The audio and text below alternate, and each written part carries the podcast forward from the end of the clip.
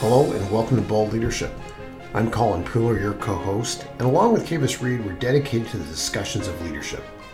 We have entertaining conversations on the challenges, learnings, ups and downs, and fundamentals of leadership. Our podcast involves interviews with people across the spectrum of business, public policy, community, athletics, and across a whole range of ages. So enjoy along with us every guest and every conversation we have. Laugh a little bit, and don't worry, you don't have to be bald to enjoy it. Today's guest is Kait Dinunzio, athlete, senior partner, and chief change officer at Helios Consulting. Listen as we have discussions about leading change in any organization. Did you tell Colin my nickname? No, I No, didn't. we, we, we actually we actually restrained ourselves from the from because we were going to start we were just going to start digging into you, but We we have a lot of time where we've traveled together. yeah. well, I need I need to find out all your secrets. That's that's that's what I'm hoping. I can't tell you where the bodies are buried, Yeah, Colin. thank Don't, you. don't be silly. See, This is, it's on it. confession time, folks. I told you she was my favorite. Firecracker all the way, boys. yeah. Oh man. Tech- Well, well, it's good. It, it is. Uh, it is good. It's good to see you guys. Yeah, likewise. This is going to be a And lot of fun. Finally, finally connected. So, um, uh, hey, uh, ladies and gentlemen, uh, welcome to another edition of Bald Leadership uh, with Colin Pooler and Kavis Reed, and our guest today is um, Miss Kait Dinunzio. And um, Kavis, can I introduce her because I was like. I was I was scanning websites. I was talking to friends that know you, Kait, um, and and I'm like, oh, okay. And um, uh, so from the from the W uh, WNBF, I, I've got a, a, a couple of friends that, that that compete as well. So it's like they knew your name, so they're actually really anticipating this uh, this session. But um, so so Kate's a senior partner with Helios Helios Consulting, uh, and is the chief change officer, and uh, also runs her own business called uh, the the Art of Progress. But um, the things that I thought were pretty pretty cool. Uh, you, you're, you're tugging on everything in, on my heart here. Uh, played football. You played for the Rage. Uh, the, awesome. You were you're a linebacker. I used to try to run around you people. You people. you people. Jeez, yeah, yeah, you, you people, because you guys gave you, you all gave me headaches and stuff. So, um, and they're also competing in the World Natural Bodybuilding Federation. And and I, were you a judge there as well, Kate? Did I you- wasn't. I was a promoter for Winnipeg, of all places. Oh, okay, Yeah. okay, cool. And and uh, I, I mean, I, I've listened. I, I listened to a couple of your uh, couple of your podcasts, the Pocket Change podcast, and I uh, I just I just listened to the most recent one here, like just in the last day here, and I thought Okay. Samir was fantastic. Oh, Um, right? Mind blowing. Yeah, he- and he was an economist too. I don't. I, normally, I kind of go, okay, do I need need a nap now? But he was. I, I thought he was fantastic. I made some notes on him. But, anyways, welcome, Kait. And um, so, first thing I want to know is, I want the stories on Kavis. We we didn't. I was going to pick your brain on other things, but I really want to know about Kait. well, you know, let me tell you the story about how how Kavis and I met. So, I I'm over in Regina, and the CFL Combine's happening, and I'm over at the event, and um, you know, it's my my wife's birthday. That's all she wanted. She just wanted to go to this combine. You know, happy wife, happy life. So we Mhm. go to this combine. We're seeing all these big boys running around, running around. You know, you see these grouchy other GMs. Well, I won't name drop. You know who I'm talking about not very well appreciated or liked, but uh, you know, and so I'm like, well, no, I'm not going to talk to that one. And so we get in line, and and I turn around, and there's Kavis, and I was like, oh, I'm going to tell this guy who I am the media, and I'm like, no, this man can do the job. I know who this person is. I see that energy, and so uh, you know, Aaron at that time was competing at um, like she was preparing for I want to say the 2017 Team Canada trials, and because my wife is a two-time silver medalist on the IFAF World Stage for Team Canada's women's tackle football, she was Oh, there wow, in okay. she was there in the inaugural in 2010 as a running back. They nicknamed her the Fridge, the Coke Fridge, because she was in all red, and she's just a she's a big chick, man. And then uh, she got called up from the reserve list in 13 in Finland. She got a re- call up, um, I want to say two weeks before, and they brought her up as a running back. And when we got to camp, they went, Hey, actually, would you like to play O line? Never played a rep of O line in her career. Started above women who actually made the team for O line. Like, incredible. Wow. So, so as you can see, football is a huge piece of who we are as a family. It's part of our identity, and and you know, it's how we met. And so, you know, she goes, "That's Kavis Reed. That's Kavis Reed." And I was like, "Oh." So he's like, "Oh, well, let me buy you your sandwich." And I was like, "Well, fine. I'll just go screw myself, Kavis. Thanks." So, so I said to wait, wait a minute. He, he bought you a sandwich? I bought my wife's sandwich and let me pay for my sandwich. own." Okay, you, you've never bought me a sandwich. I know. Colin, you don't have enough blonde hair. I was just like, oh, that's the ticket. You're bald. You're bald, all right, so, So- I'm jealous to start off with, folks. I All think right, I all right. ate the sandwich though. You know, my wife a sandwich. I bought my own sandwich, and then I had to pay a la carte for her soup and her pop. And so mm. I'm like, okay, whatever, right? So I says to him, hey, you got a business card? And yeah, so he's at a combine, so he pulls out this stack of business cards that's three inches long, held together by an elastic band, and hands me one. And I'm like, all right, you don't know what you just did, because in my world, as a consultant and just as a general out there kind of gal, I have this theory, and it's called no asky, no getty, right? So if you don't ask for something, you're never going to get what you want. And so um, I get back home and I wait a day or two, and I'm like, okay, I just can't sit on this email anymore. So I, I write this ballsy email. I am Colin. I mean, I write in this letter, I have something that no one else in the CFL has, and you want it. And so Kavis was like, "Really?" And I said, "Yeah." I said, "Let me know if you want to have a conversation. I'll come out and I'll I'll fly out to where you are and I'll come and see you." And he goes, "Well, you know." And I said, "No, just tell me when's a good time." So he gives me a date. I book a flight. I fly out east. He he he meets me. He we we spent what a weekend together, Yep. three or four days, walking around the streets of Montreal, eating food, feeding homeless people. At the end of it all, I scared the crap out of him because I went back to my hotel room and I built this strategy and I said, if you do this, you will be successful. And he goes, I got to worry about draft right now. He goes, you hold on to this, I'll talk to you next year. I was like, all right. So I go away and we're back and forth every so often, a text here, a text there, whatever. Then I get this phone call from him. It must have been the Oc- October 20th. And he said, so you ready to pack your bags up and say, uh, kiss your family goodbye? And I was like, "I I could get on board with that. he goes, he goes, but you know, he goes, I want you to have time with your daughter for Halloween first, and then we'll get you on a plane. 31st happens, that kid goes out, does her trick or treating. November 2nd, I'm on a plane, and it's a one way ticket. I get this ticket from Kavis's executive assistant. and it's one way. And I Oh, was there, like, there was Man. a lot of need. You might buy a sandwich, but you're cheap, man. You're walking home, Kait. Use that blonde hair for good. I'll bring you out there. You figure your own way back. Yeah yeah. So, so that was that was it. And and i'm uh, can i like so i get there and it's like we are under the shroud of darkness. The shroud of darkness because Kavis is using me for what he can see the value of change. And so when you have that you have change right? You have change management which is just ticking the box using your little toolkit that you got from your Prosci certification. When you went to Banff and you ate those half danishes and those stupid little cups of coffee. I'm sorry a, a third of a cup of coffee is not acceptable and well, then they come out and they give you your little toolkit, and you're like, "Look, I'm a change manager," and it's like, "No, no, you're a human with a toolkit and the personality of a tube sock. Like, you're not a change manager. Like, whatever, right?" But then there's change leadership, and when change leadership is done well, it is what I call ethically Machiavellian. You are sneaky as hell, and it's all for the right reasons. Right? Because there's a time and a place for everything. So Kavis is like, oh, I can totally get on board with that. I go in under my maiden name. so nobody knows there's no social media for my maiden name. It didn't exist back in the in those days. I and I just love my new last name. I've kept it, even though I'm divorced from the guy that I got it from. But it's just right, Dinunzio, right? no, you sound tough. I mean, there's no question. I thought football player did not. I mean, yeah. Oh no, right, right.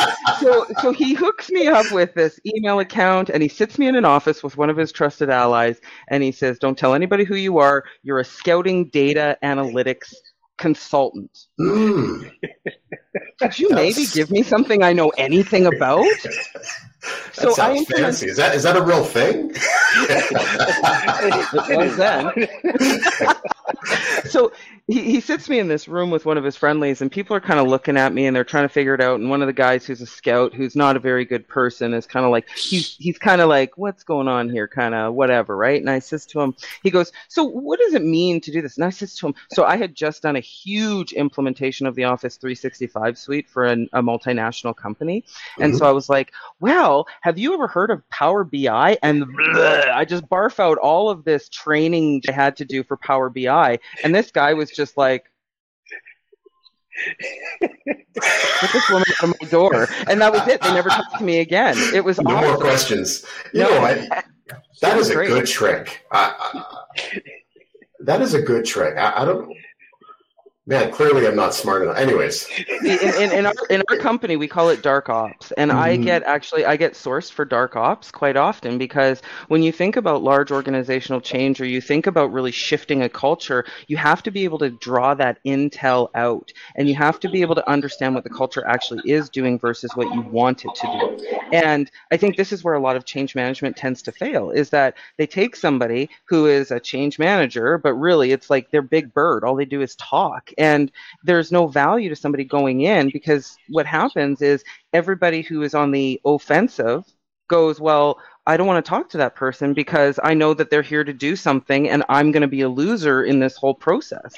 And so, like, this is where that ethically Machiavellian piece comes from. Like, I've actually built a week long program to teach project managers and BAs and technical people how to do dark ops. It's literally called dark ops. This is a complete complete undercover operation. oh yeah. Oh yeah, it was. So the the impetus of it is is that I wanted the culture to change in Montreal. There were a lot of systemic issues. There were a lot of cultural issues that were just manifesting themselves. And we had an older team. They were set in their ways. We weren't winning and things had to change. And I'm the new guy in town. And essentially, you wanted to be a way of getting them on the championship course. Now, what Kait didn't tell you is one of the one of her biggest projects, which she's still working on, is I said to her, "You have to fix me first. hmm, That's why right. the one way ticket. you may you may it may take you a few years, but you need to help me see where I'm weak where my blind spots are mm-hmm. and how I can get better if we're to get to this particular point that she laid out.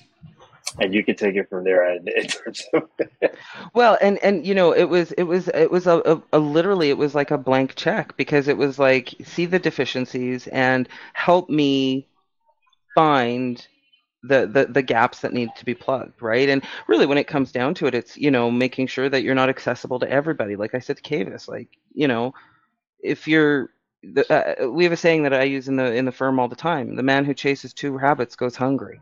What's the priority? Who's in the organization who could handle it? And that was one of the things that we really worked on was how do we align the football operation to actually have functional support so that Kavis didn't have to be involved in absolutely everything because that was where the downfall happened. When you're responsible for everything, you, you deliver nothing.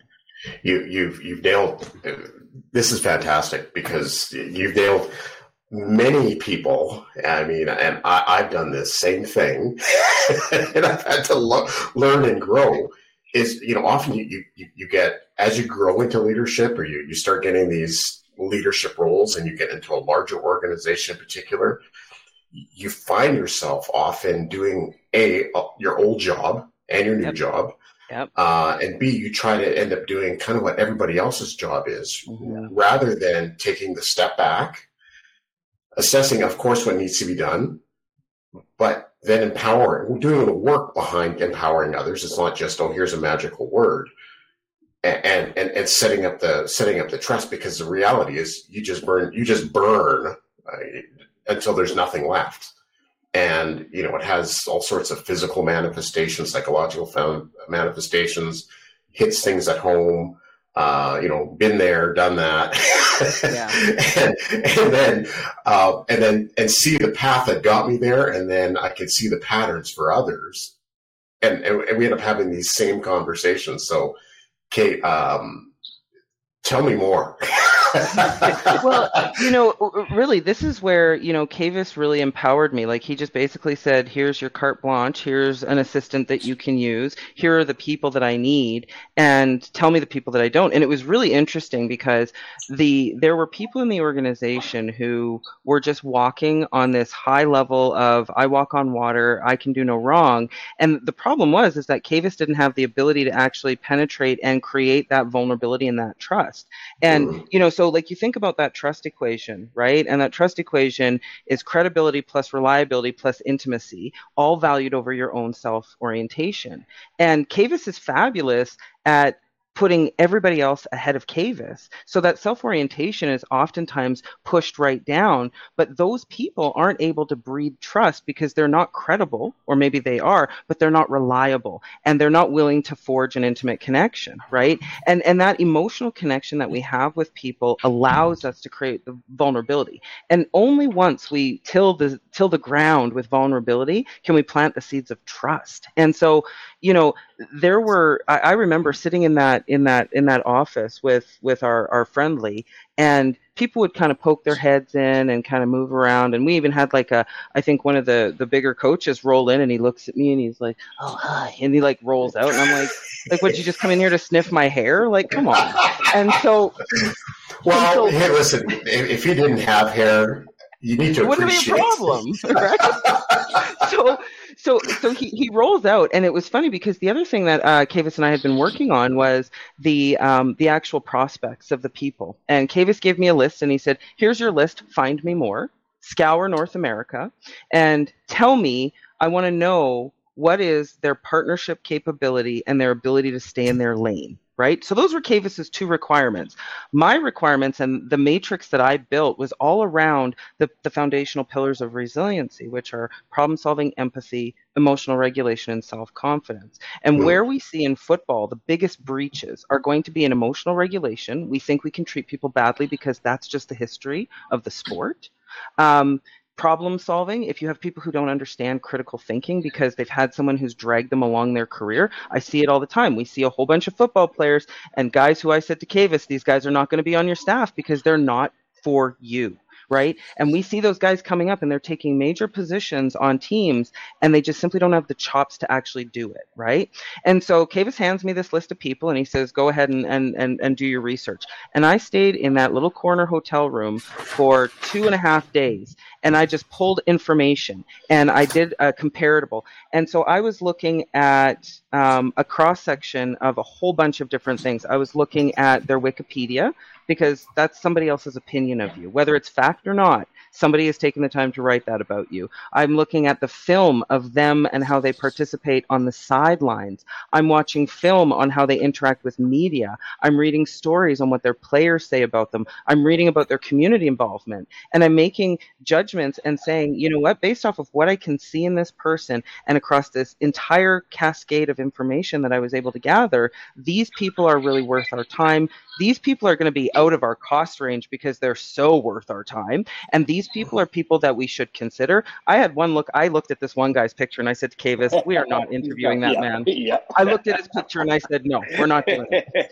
And, and Kavis was like, why? And I told him and he was like, okay, done. Because he's not a partner. You can see it he looks like an adversary in the pictures. All of them. He just looks like he looks like. And that's true. That, that, really grouchy eagle from the Muppet Show? Like he just like ornery. and so based off of that, then we shortlisted and we started planning our Canadian tour to interview these guys. And of course, it had to be staggered because we were dealing with the rules of the league and we wanted to make sure that we were on the up and up with that.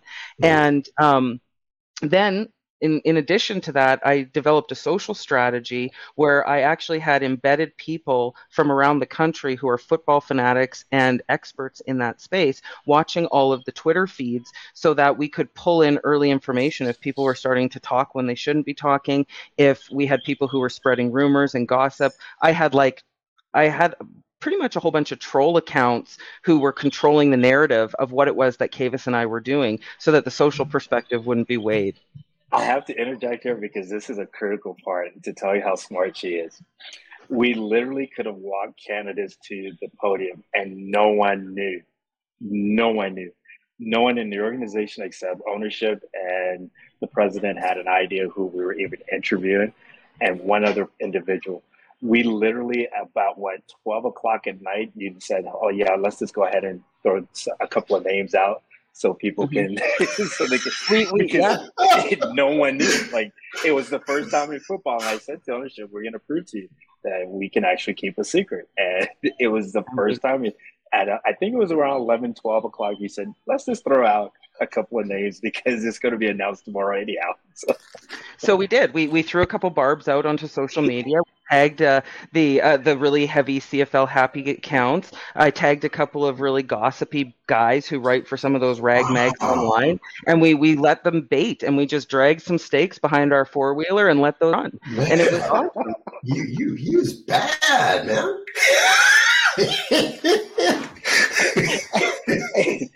oh, okay. Oh, hang, hang on a second. Hang on a second.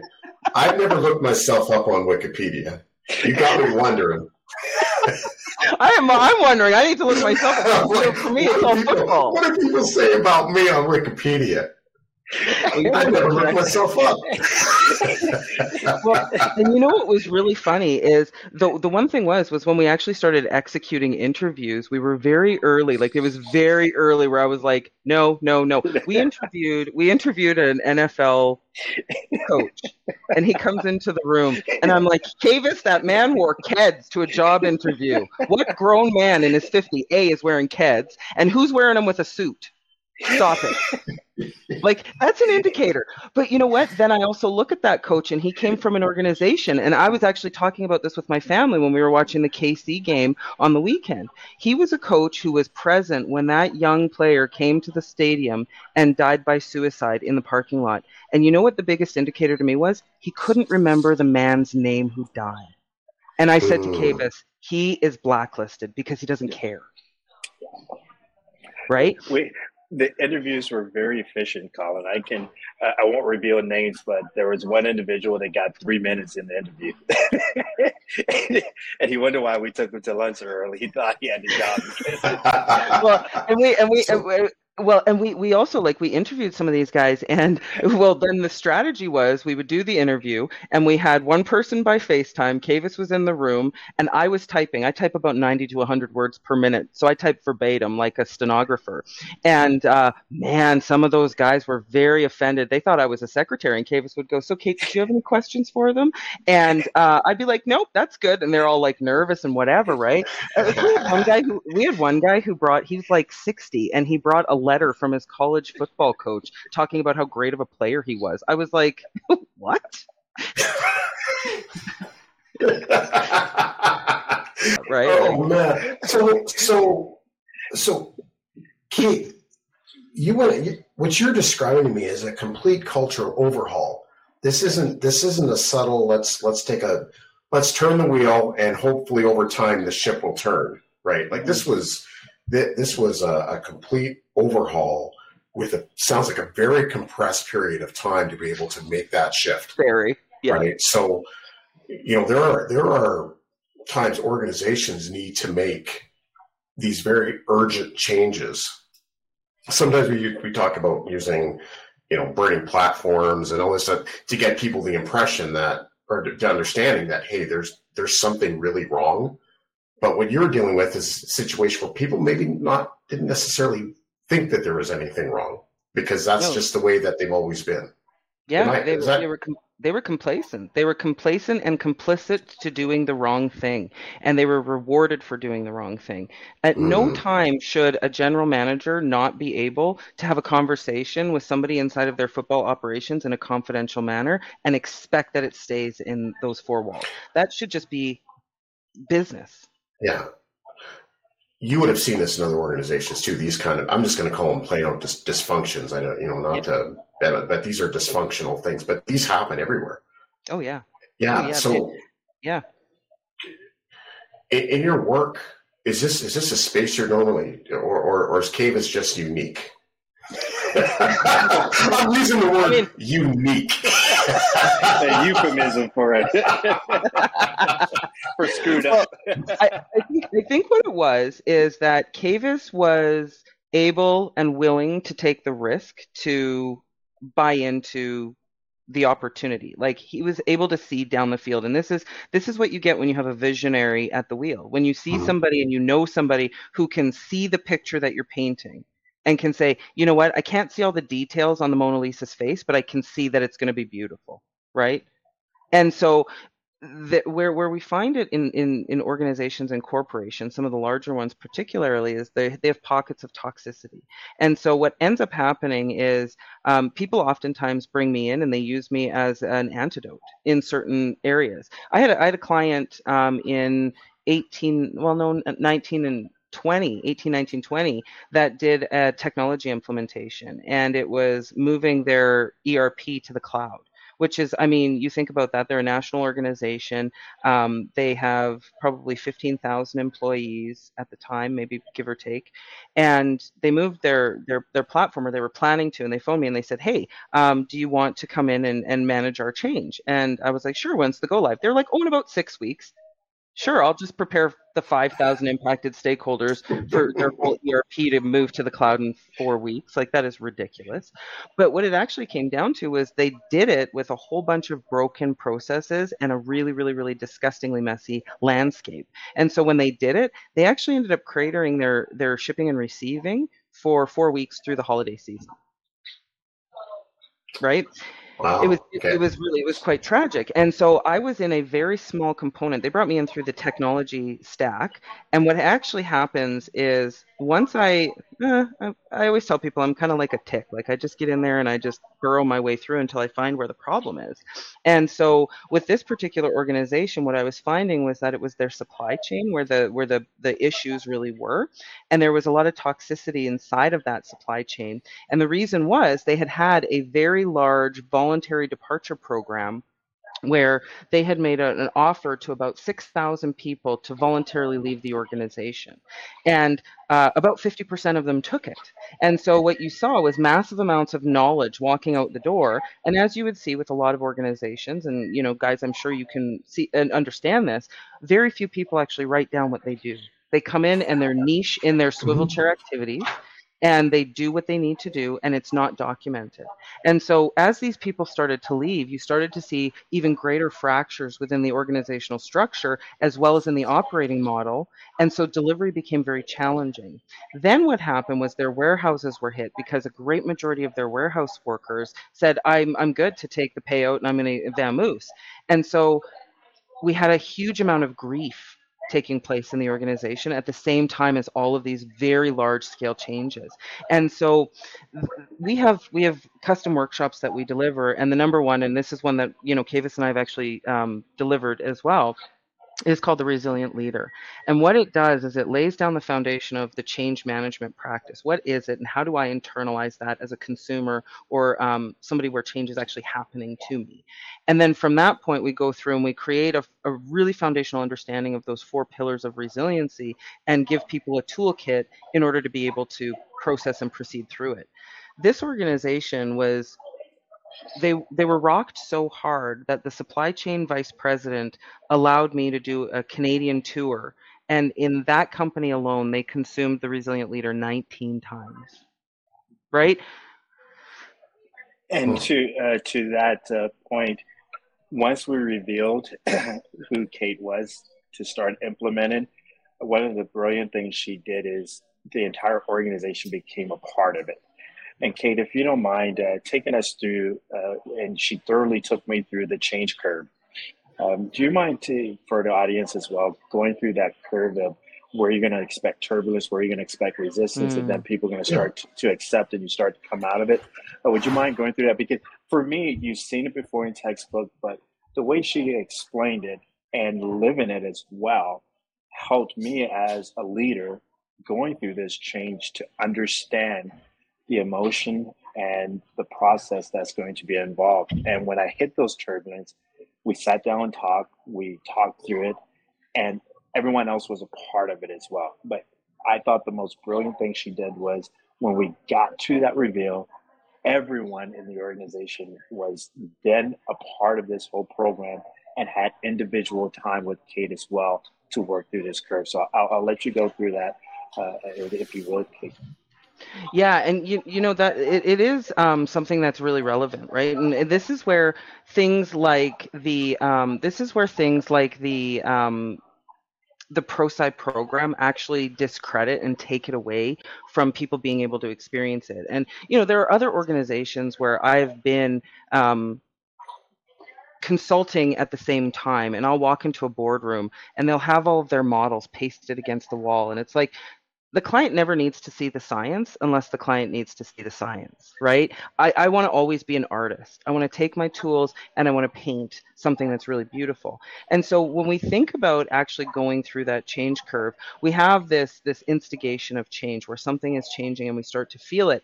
Then we go into shock and loss, where I can't believe this is happening. I'm going to lose something. There's an impact to me. And so this is where we now start to apply other layers of science, like the, the levels of resistance. And resistance is a very natural thing. Um, it it happens to everybody every day whenever we come into contact with something that stops us from executing what we we think we should be or what we want to be. And so as soon as we start to see people coming into shock and loss and anger, what happens is we start to say, okay, well, why are they feeling this way? And how can we actually get them through that curve as quickly as possible? And so when we look at those levels of resistance, we have a level one, which is I just don't understand it. So that's addressed with communication and inclusion, right? Then we have a level two, which is I don't like it. And I always like to disclose to people I'm a level two change resistor all day, every day, almost 100% of the time. And that's just because of how I am and how I'm wired. I need time to be able to see myself in the change and understand how that's truly going to impact me. Then we have our level three, and our level three change resistor is um, somebody who doesn't trust you. I don't trust that you know what I need or what is important to me. And so when we think about we get down to anger. I love anger. Anger is my absolute favorite spot on the change curve. Like, and I tell people this all the time, and they're like, What do you mean? A, I'm a conflict resolutionist, I'm a mediator. I think conflict is a really beautiful thing. It drives change, it drives um, awareness, insight.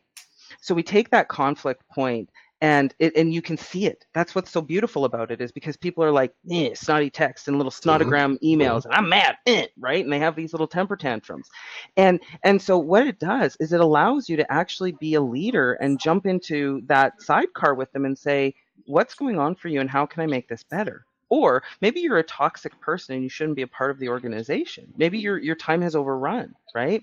So once we come through anger, we come into that hanging and bargaining point and that's where people become you know they get really mopey. You start to see presenteeism, you see absenteeism, you see people who are disengaging and prioritizing other things. You see people who are maybe having water cooler talk and back channeling.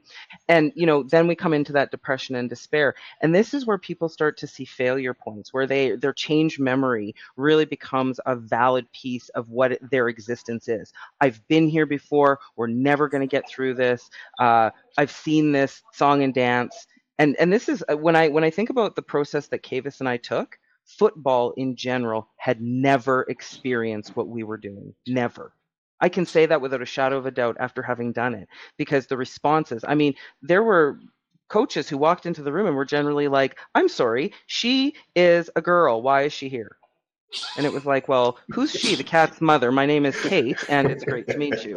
Also, I will be helping informing this decision. So, you know, but but then when we come out of depression and despair, if you've really done a good job of of addressing the needs of people, of having a, a well-oiled strategy and the ability to pull people forward, what happens is you start to pull them into early engagement.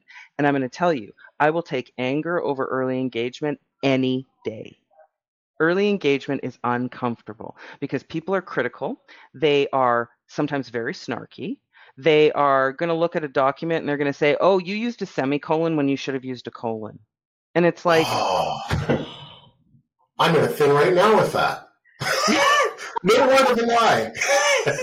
you know, you're you're experiencing it, and you know I, I, I'm going through a negotiation. That's exactly that's Yes. exactly. And you know what that is? That's early engagement. That's somebody trying to put their fingerprints on what it is so that they're a part of that change or they're a part of that negotiation or that conversation. I see myself reflected in the content right? And so once you get to early engagement that's where we get buy-in. And i'm i use the term buy-in very loosely because um, you know people use the term buy-in like you can just run down to safeway grab it off the shelf and then sprinkle it on someone's lunch when they're not looking. And we, we know that's not the case. To get mm-hmm. somebody to that level of support and um, the desire to be a part of the change to take action, which is our final step on the curve, um, we need to really put a lot of effort into that. We need to put a lot of recognition into that. We need to make sure that we're listening sometimes more than we're talking. You know, those those workshops that I did, those 19 workshops, um, most of them were in the field. Some of them were in the corporate office. Some of them were with finance. Some were with supply chain. Some were with other groups.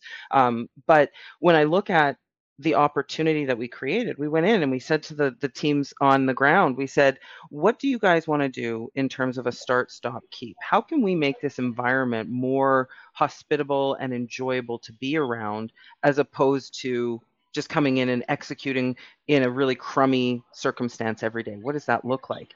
And do I believe that those leaders took everything from the start, stop, keep, and implemented it? No. But sometimes all we need is to be heard, and especially through the change curve. And so, you know, again, it's it's there's a model and it's great. You can show it to people, but when you're having a conversation or a coachable moment with people, to say, hey, you know, I really feel like you're sitting in the bottom of the change curve right now. What do you need to be successful? How can I help you?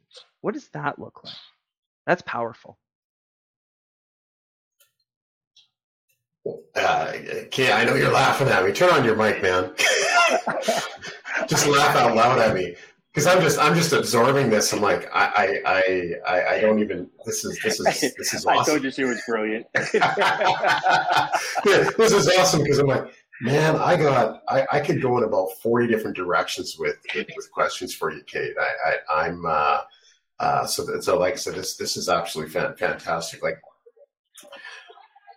one of the things that I was I was hoping to get, and and, and I I mean, you're doing a lot of what for for me would be the kind of the the right hand support to the leader who's got you know they they have a vision, they have an idea where they want to go, they could kind of paint a picture loosely, right? Yep. The the outline, and uh, they recognize that they may not have the either the I say the team ready or the right team members, perhaps, um, or they themselves aren't necessarily ready. I mean, there's lots of times we see things in our future that we go, hey, this is where I want to get to, but I may not be fully prepared. I may not have taken the, uh, gone through the growth necessary to be ready. When a when a leader, and and I, I know you've been using Kavis as an example on this, but when a leader begins to recognize that, should they feel how should they feel in that moment? Because lots of times, you know, a lot of us who get in leadership, it's pretty easy for us to beat up on ourselves and say, "Hey, I don't have, I don't have all these tools." Going back to what you know, kind of the mm-hmm. opening comments here, I don't have all these tools to be able to do all these things myself. Hmm. Hmm. Yeah. You know, I think I look at things very differently, right? When I see a deficiency in my leadership style, for example, because I mean, I, I do leadership every day, all day, but there are days when I reflect back and I go, man, I really don't feel like I supported my team as well this week as I could have. Mm-hmm. And I think there's a lot of self discovery and self realization within the change process that takes place when you're driving that change. Um, it comes down to how authentic are you and how humble are you. And humility is an enormous part of leadership because and, and i say this all the time it's one of my favorite sayings if serving is beneath you then leadership is beyond you. And this whole you know this this servant leadership mindset that came about several years ago it's been beaten to death. But the the bottom line is is that people are not servant leaders. They're not and they're not humble. They like to think they are but they're not. And it's because you know I, I always say to people like actually let me tell you a story. I, I, got pulled in on this merger and acquisition and it was with an oil and gas company. And i sat in the transition team meeting first day uh, and i'm sitting next to the ceo of this company who's a billionaire here in calgary. And um, i'm sitting with all of his his his guys around the table. There's more money in suits than i think i probably have worth my cars right? And so i'm like okay cool. And uh, so they're talking about this and they don't have a strategy they don't have an approach but they're kind of onboarding if you will some of the people from the company that's being acquired. So we're going to have a town hall and we're going to tell them about the company and um, we're going to invite them to just kind of be a part of this experience. So i said to the ceo i said i'd really like to be there and just to kind of hear the messaging and see where you're going what's the vision? And he looked at me and he said well you're not speaking. And i said i don't know what you do. Why would i speak to your people Oh, okay. So fast forward a couple of, of, of weeks, or not even like a week, and I walk into the room and there's all of these people and they're just buzzing. And so I'm going to stand by the door. I'm not an employee. Let these people sit down and hear what is coming for their company. Where this is their future. And so I'm standing by the door with my business partner and the CEO looks at me and he's looking around and he's doing this. And he looks at me and he goes, hey, Kait, come here. And so, in front of all of these people, 300 people sitting in this room, I am eh, traipse across the front of the room and I'm like, yeah, what can I do? He's like, I don't have a slide turner. And I went, oh, well, how, okay. I said, well, how, how can I help? And he goes, can you sit at that table and just turn the slides when I give you a nod? Yeah, I, am pretty sure I can handle that. Right. So I sat down and I'm like flicking the slides and I've got the timing down, but he's still looking at me. Oh, yeah, I got you. Like, it's fine. I'm, you know, pretty smart lady. I can pick it up. Right. And uh, so at the end of it all, we're standing there talking and he's like, yeah, that was really good. Literally said nothing about the merger or the acquisition. What he did talk about was how successful the company was and where their their oil and gas plays were, and you know he gave them a lot of information about who the organization was, but not what was going to happen to them. No next steps, no like real discussion. And so, okay, to each their own, right? I mean, mm-hmm. I, I don't necessarily agree with that approach because those people probably left feeling more vulnerable than when they walked in the door. Right, right. And and so I'm standing there and he was like, okay. He was like, well, thanks so much for your help. My business partner who's holding my purse comes walking across the room and hands it to me. Now we have people around us like flies to candy because they think I'm his executive assistant. and I'm like, like this lady's like, you did so good. I'm like, it, like, what is the standard of performance here? like, you know, I did this. but, you know, but, but, Kait, everybody knows the executive assistant is the most powerful position in an organization. Bingo. Everybody knows that. And you know who's more powerful than the executive assistant? The change leader who comes in and pairs up with her. Because you know where we come from? We come from being executive assistants right? That's where I started. I started as an ex- actually I started as a receptionist. And it is how agreeable are you? How friendly are you? How much information can you get out of somebody in an elevator ride? And can you remember the name the next time you see them? And if all four answers are yes, guess what? You're going to be very successful because you care. Kait, and when you talk about humility and leadership, uh, the, the delicate balance a lot of leaders have to uh, to uh, manage is you you can be humble, but you also don't want to show weakness because yeah. there are those opportunists that will take advantage of it. Can you talk about that balance in terms of exercising true humility, but not showing that weakness that others may might in a more nefarious way try to exploit? Mm-hmm. Yeah, absolutely. It, it is a fine balance, and you know it's a fine balance for men, but let me tell you, it's an even finer balance for women because my my kindness often gets mistaken for stupidity. And um, i can tell you that is the last thing i am. And so it, it, i think really what it comes down to is a knowing yourself and knowing what your boundaries and your limitations are not trying to be the expert in everything right? So colin that kind of comes back to your earlier yeah. question is i don't have to be the expert in what an engineer does. I have to be an expert in what i do to make what an engineer does effective right? And so when we think about our boundaries, it is how frequently are we communicating with our teams offline? Are we doing dinner, suppers, drinking, and um, doing things that maybe would diminish our credibility and our ability to actually be influential in our leadership, whether we're humble or not? Um, you know, I see that all the time. And so I think the number one piece in terms of being able to be very humble and be yourself, but still be effective as a leader and not get preyed upon, is to speak your mind with tact and diplomacy, is to be very concise. Do not use wishy washy words, use very concrete terms. I don't like that. That's not what I asked for. That's okay to say to somebody. Remember, when we think about the, the methods of communication, how we choose to conduct ourselves, and Kavis, you would know this as a negotiation expert, right? How we choose to show up and what our body language says, that is 57% of our communication. And so eh, I'm, I'm doing an event in, in March in Edmonton, and one of the things that I'm talking about is how we manage our internal dialogue and how we display it on the outside. We each have three different personalities inside of us. We have the wise man or wise woman, we have the bully, and we have the little boy or the little girl.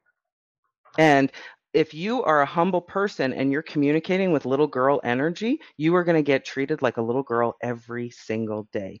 If you are um, a humble person, but when you get into conflict, you let that bully out, guess what? You're not going to get the results you want. It has to be the right element of the wise woman or the wise man with their arm across that bully and let the eyes flash every so often. There's nothing wrong with that, but it's it's communicating with the right internal dialogue and expressing that and displaying that in the way that you will.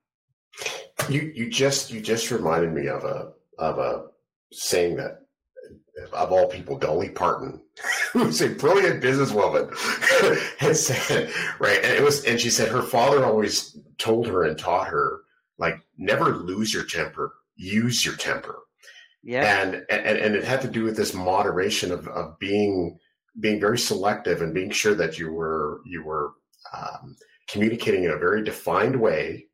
People understood where you, where you stand on an issue, but you're not really angry, but you've got to show something at certain times so that people are aware and will will will mentally connect. Yes. Absolutely, and that, and that that's the body language is that fifty seven percent. The mm-hmm. other the other major component is the thirty six percent is your tone of voice, right? How you choose to emote yourself and put yourself out there is very very important. Seven percent of what your communication is is actually the words you speak you you you lose somebody almost instantly if your body language is wrong. You lose them instantly. I mean, you people have daughters. You know what that was like when they were 13 and 14 years old. They were horrible little human beings, but they weren't, right? And like I remember my daughter, she's like 9 years old. I know, mom. And I was like, "Oh, is that how we talk to each other now?" And she's like, "Oh, yeah. Come on, child." and you should see her now.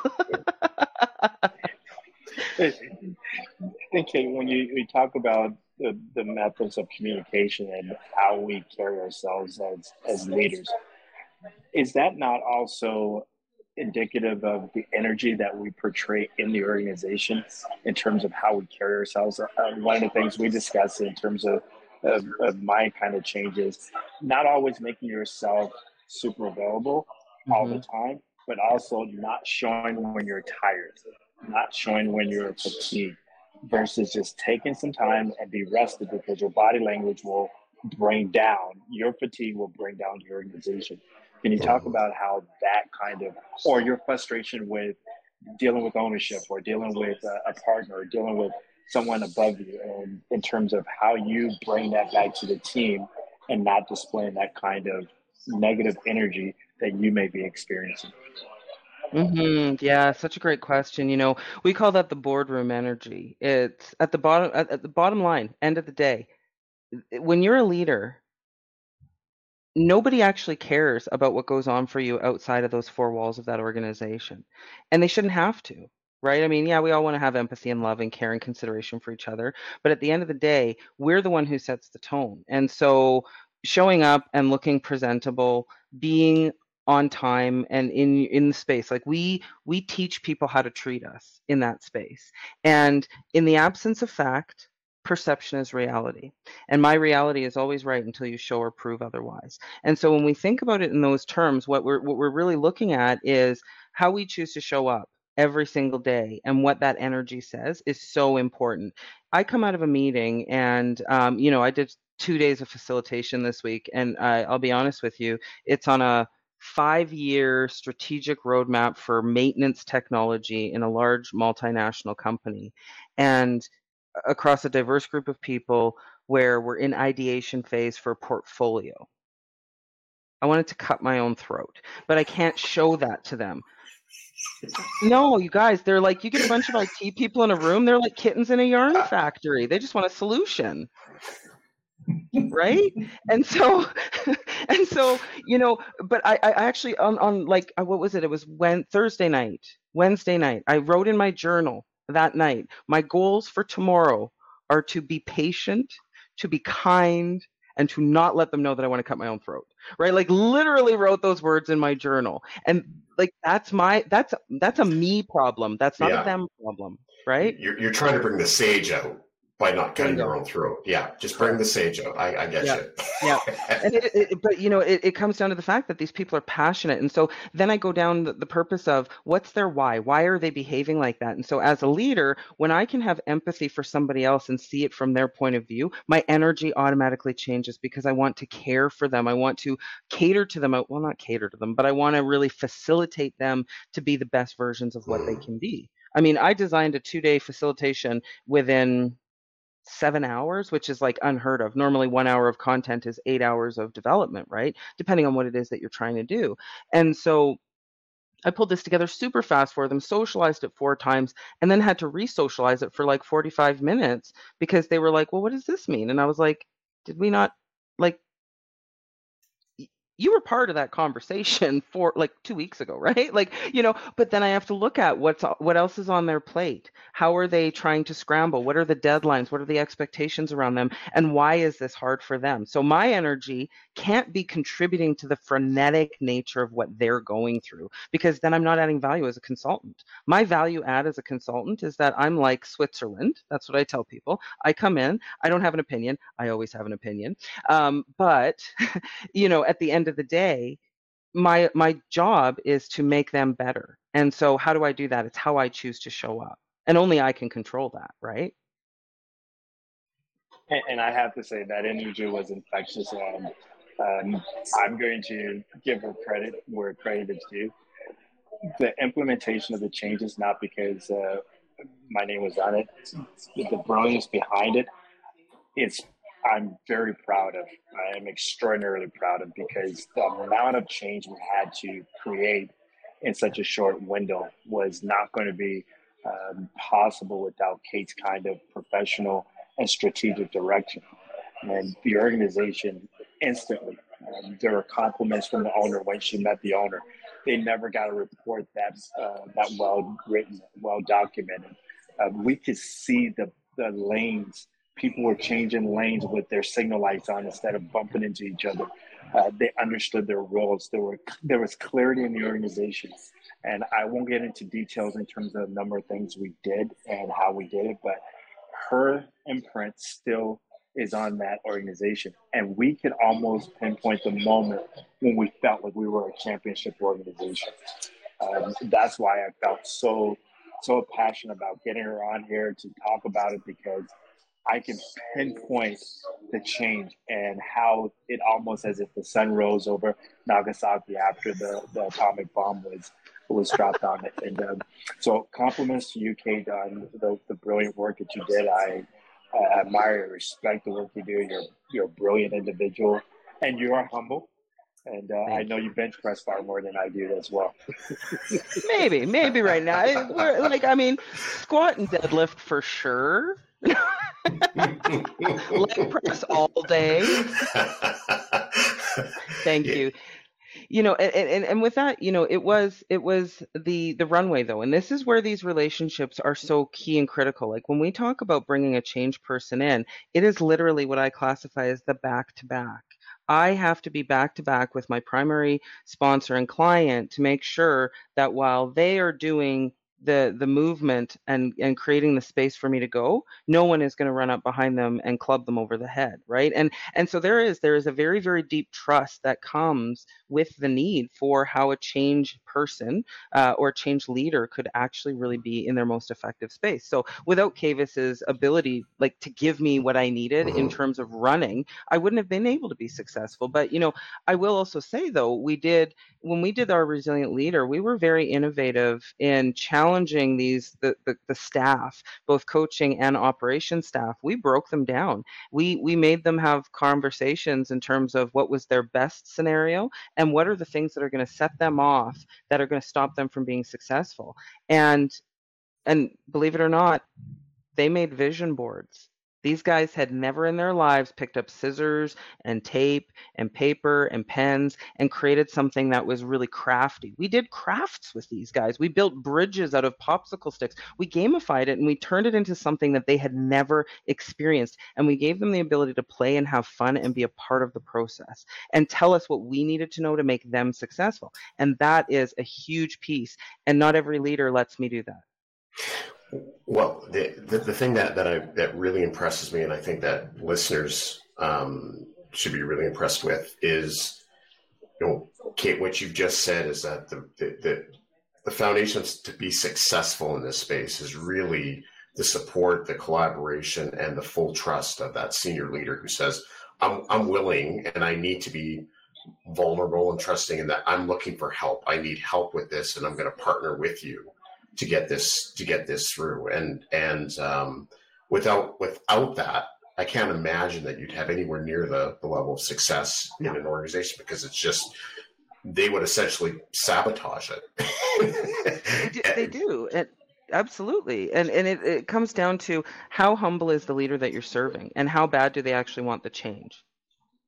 So that so that, that's a that's a, a critical factor then right? humility, and we talked about it before, right? And and um, it's like uh, the, the, Patrick Lencioni's book with it, you know, uh, the hungry, humble, and smart, right? Yeah. The people smart and and and that you know that that team player to be a, a team player with you, they've got to possess that humility, enough humility to make this uh, to make this work. And um, Caves, I, I don't know if I told you this, but I but I think it was like this the second day when I got after I was appointed CEO, I, I, I was I was there to address the whole the, the, staff, you know, everybody there, and, and it was awkward. I didn't really have a speech. I just kind of showed up, and I didn't really know what to say.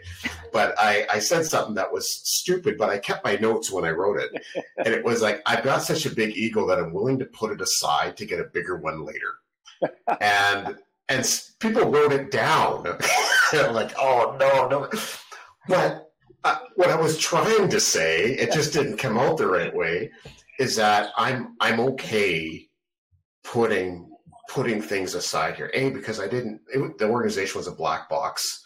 The role was a black box to me. I was completely new. My, any success I was going to get was going to be completely uh, based upon what what we could do together because I didn't know anything. And you know, you, you talked about this, you know, the 57%, the 36%, and then the 7%, which, you know, I'm glad that you said that 7%. You talked about that because I'm not that smart.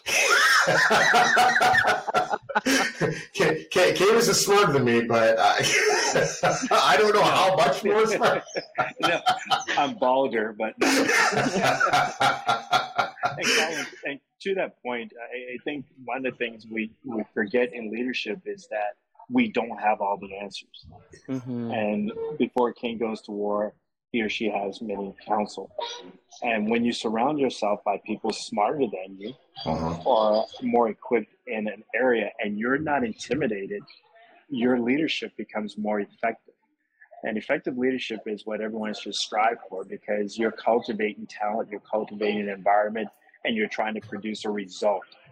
And bringing someone in like Katie that has an understanding at a level and has experience with different companies.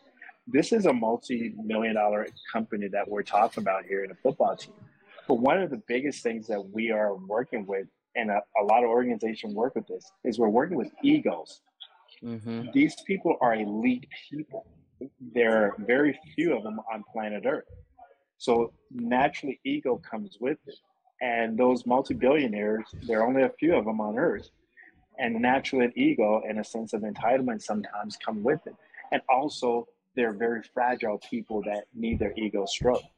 The brilliance that I also found was we found a way, more so through Kait's uh, strategizing, is found a way of understanding that their ego is okay and how do we utilize that to get them to conform to a team change environment. And I, don't know if you have any uh, more you want to say on that, Kait, because I think that's very important. You get engineers in a room, all of them have experiences, they have their PhDs. You get IT people in, everyone has the answer. How do you use their egos, but their energy to get them to in a collaborative situation? That is uh, another great question, and it, it is um, strategy. It's being prepared, and it's being able to provide the time to listen and understand what's important.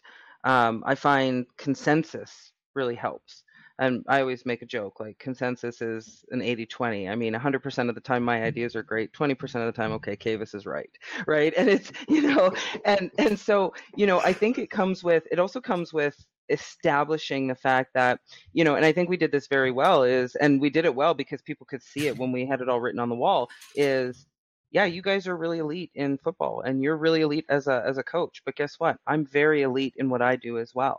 And so when you bring the best to be able to participate with the best and they see that they're getting a value that's where you start to get really good contribution. And, you know, I've had clients where I, I did this one job, and actually, Kavis, I think I was finishing that job up before I came to see you. Um, or vice versa i can't remember but anyways it was around the same time frame and um, they were they had trampoline parks and that was probably one of the hardest jobs I've ever done because their leaders were all ex military and they were blended. We had infantry, navy, and marine. And hmm. the navy guy and the marine guy hated each other, right? Big shock, right? and you know and, and and i look at that and building credibility amongst those people was difficult because they were not professionals they did not know how to keep confidentiality they did not know that you know like there was just so much deficiency in terms of their professional capability. And so we had to level a team of 25 leaders up very quickly in that space. And so i think it's very situational depending on where you are and what the industry is because you know even you, you go and you go into um, you know say an Ardennes or like a, t- a clothing store and you're going to be going in to do like maybe a consumer project the, the the capability of the people to actually understand what you do without being intimidated is very very important. And that's where I, I come into a room and i fill a room. Like my energy is big. Like you guys want to talk about big D energy, right? So, and, and I know that about myself. But listen, boys, I don't glue hair to my face for my benefit. I do it for your benefit, right? So it's also how you present yourself, right? If if I walk into a room and someone looks at me and they go, "Well, she looks dumb," well, just wait until I open my mouth if someone looks at me and they say, well, she looks like she's a powerhouse, you're absolutely right. But you know what? I'm also a very kind person. I'm also a very good active listener. Um, and you know, so the skills of me as a leader bring out the best in other people. And so that emotional intelligence and that social wherewithal of being able to read a room when you walk in is one of the most powerful things as a leader that you can have. And it is not it, that does not come from reading books. People love that. I just did an mba last year. I did a little mini compressed one. And wow there were a lot of very smart people in that class. Period. Wow. The, the, the, i mean like they read really well and they they speak very well. Um, and okay, I'm just going to leave it there because you know what I mean. It's like just because you have academia doesn't mean anything. And it, I sat in those same classes. Man, man, how did we not see each other there? oh, Lord. Although I got to tell you, I got the we had this professor who was he was finance, and so it was compressed through UBC and he was really cute because like all of our lectures were video recorded so we had to like watch them before we went to class right? So he was he was like the epitome of finance professor. Like he had this rusty little hat head like his hair looked like a Brillo pad, and he had these little tiny glasses, and he wore like uh like a shirt that you would see in like a Peanuts comic, like a Charlie Brown shirt, and he had this little cookie duster mustache, and he was a ginger, right? So it was all rusty and red, and he would be like, "All right, in our next vignette, we're going to do this," and then at the end of it, at the next one, he would be like writing on his little iPad, and he would look at the camera, and he would go, "I'm really enjoying this, and I hope you are too." Like, okay, Mister Dressup, I'm not. It's finance. I'm here for you know but it was like so there was like these crazy personalities in the faculty as well and so i was just like i'm just going to sit back because you know i'm a bit of a a, an odd one out in this particular circumstance, right? And they have these HR classes, and they show this video from Brene Brown on empathy with these foxes and you know an animal falling in a hole, and like it's a cartoon, right? And I was like, it, it's great that you're touching on it, but I think we should have maybe spent a little less time talking about some of the other things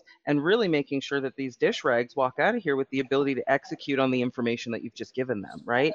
And you know, no, I mean, I'll be very honest with you. The people in that class were phenomenal. They were kind they were caring, they were compassionate, but there were some very, very, very tone deaf people in that program. And, you know, we get put into these little groups and I of course have like, you know, every English person in the in the group, which is fine because I mean my business partner is English and, you know, all all over from from uh, the UK and a couple of other guys. And our we, we all got a group chat on WhatsApp. And so you know, we would get broken out into these groups and like we would have these odd guys who were the dish rags and the little WhatsApp chat would just light up because it was like the meeting during the meeting of these people like I can't believe that guy just said that. I just went head to head with this one and I'm like I'm not I'm not invested you guys like I'm here to learn and GTFO, right? So, you know, I, it really all comes down to the situation. It comes down to the client. It comes down to the, the, the capability to connect with other people. So it comes back to that trust equation credibility plus reliability, intimate connection, all valued over your own self orientation. Wow, I, Kait, I, I, I'm just I'm watching the time here. I, I, you know, want to respect your time too, but um, before before we wrap up, there there are there, there's two things. Well, one question that we that we always have for everybody, and, and I want to make sure um, we want I want to make sure to give you some runway on this one. And uh, uh, but before I even do that, Kavis, this is the reason why I wore a tie today. I, I knew what I was getting. okay. So I put on a little bow tie to look nice. Because he's like, Kait's coming on. Kait's coming on. You're not going to be one of those dish rags. I'm going to look smart. I'm just not. I'm, I'm. If I can't be it, I might as well just try to look at it. Fake it, right? fake it till you make it. I'm just gonna, yeah, I'm just gonna fake being smart.